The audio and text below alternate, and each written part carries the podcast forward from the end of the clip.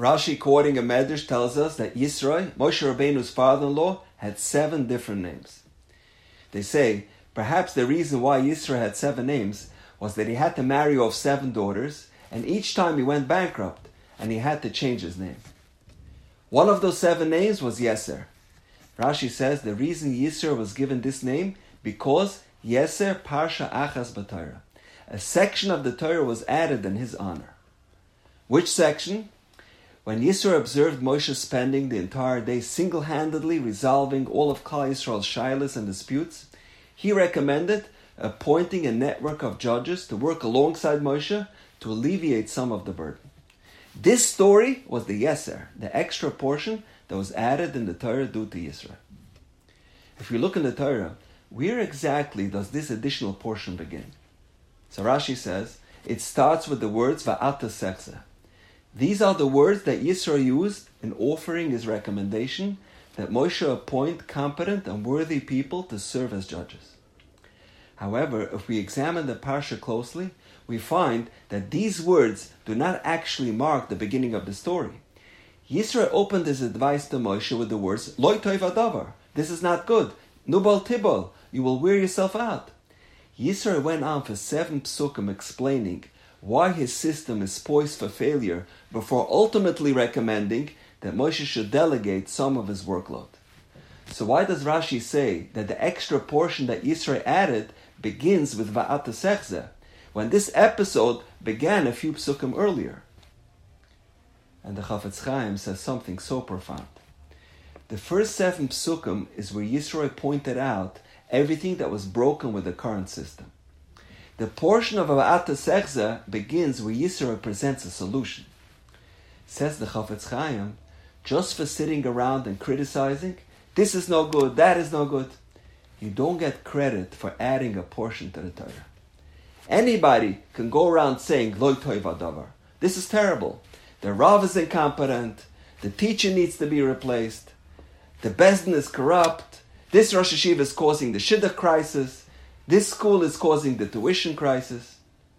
Sitting behind the computer screen and writing nasty comments never solved any problems. If you truly want to help, don't criticize the people that are volunteering their time.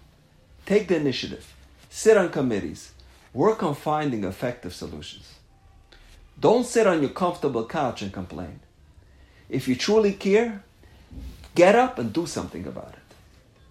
And this is why Rashi says that the addition that Yisro added was from Va'ata Sechzeh, because that is where Yisro began offering solutions. And that was the godless of Yisro. He didn't just criticize, he gave constructive advice. He laid out a plan to Moshe how to delegate some of his work. And that is why Yisro was Zoicha to have a parsha named after him. And this was Yisro's mantra. When the entire world heard about the miracle of Kreis Yamsef, they all shrugged their shoulders. But Yisro was inspired to join Klal Yisrael.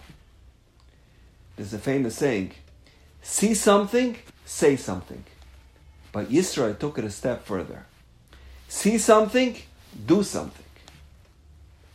Yisro was zoicha to have a parsha named for him, and not just any parsha. The one that contains the most seminal event in Jewish history, Matan Torah. Because he taught us a critical lesson. When we have an opportunity to do something great, seize the moment. Don't let that inspiration pass. There's a fascinating story brought down in Sefer Oitzre Satayra. One day, the Raden Yeshiva in Poland received a plain white envelope in the mail. They opened it up. Inside the envelope, there was 500 rubles in cash, an enormous amount, equivalent to about $10,000 today when adjusted for inflation. We have to assume that the Polish postal system in Radna in 1920 was no better than the postal system in the United States in 2024. And nobody today would put $10,000 cash in uncertified mail and expect it to arrive at its destination.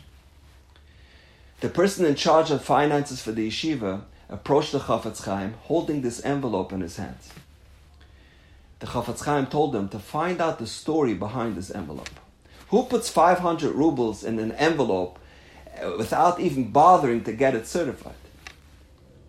They did some research And this was the story behind the story, and it's a fascinating story.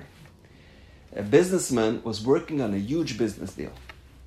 He said, if this deal is successful, I'm going to give 500 rubles to the Chafetz Chaim's yeshiva.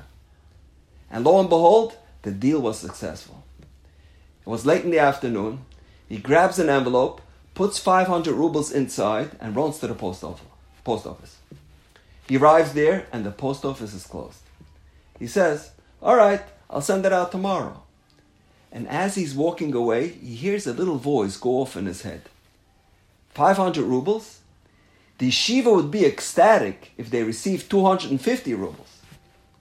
Then he thinks, even 100 rubles is a beautiful donation. And as the numbers began declining, he quickly takes the envelope out of his pocket. The 500 rubles were still inside. He seals it, and he throws it into the mailbox, and he walks away. No certified mail, no return address. He said, had I waited till the morning, it would have been down to 5 rubles. And this is the lesson Yisro is teaching us. Inspiration does not last long. It dissipates quickly. When we are inspired to do something great, we can't hesitate. We must jump in and seize the moment. And now, we know. Have a wonderful day.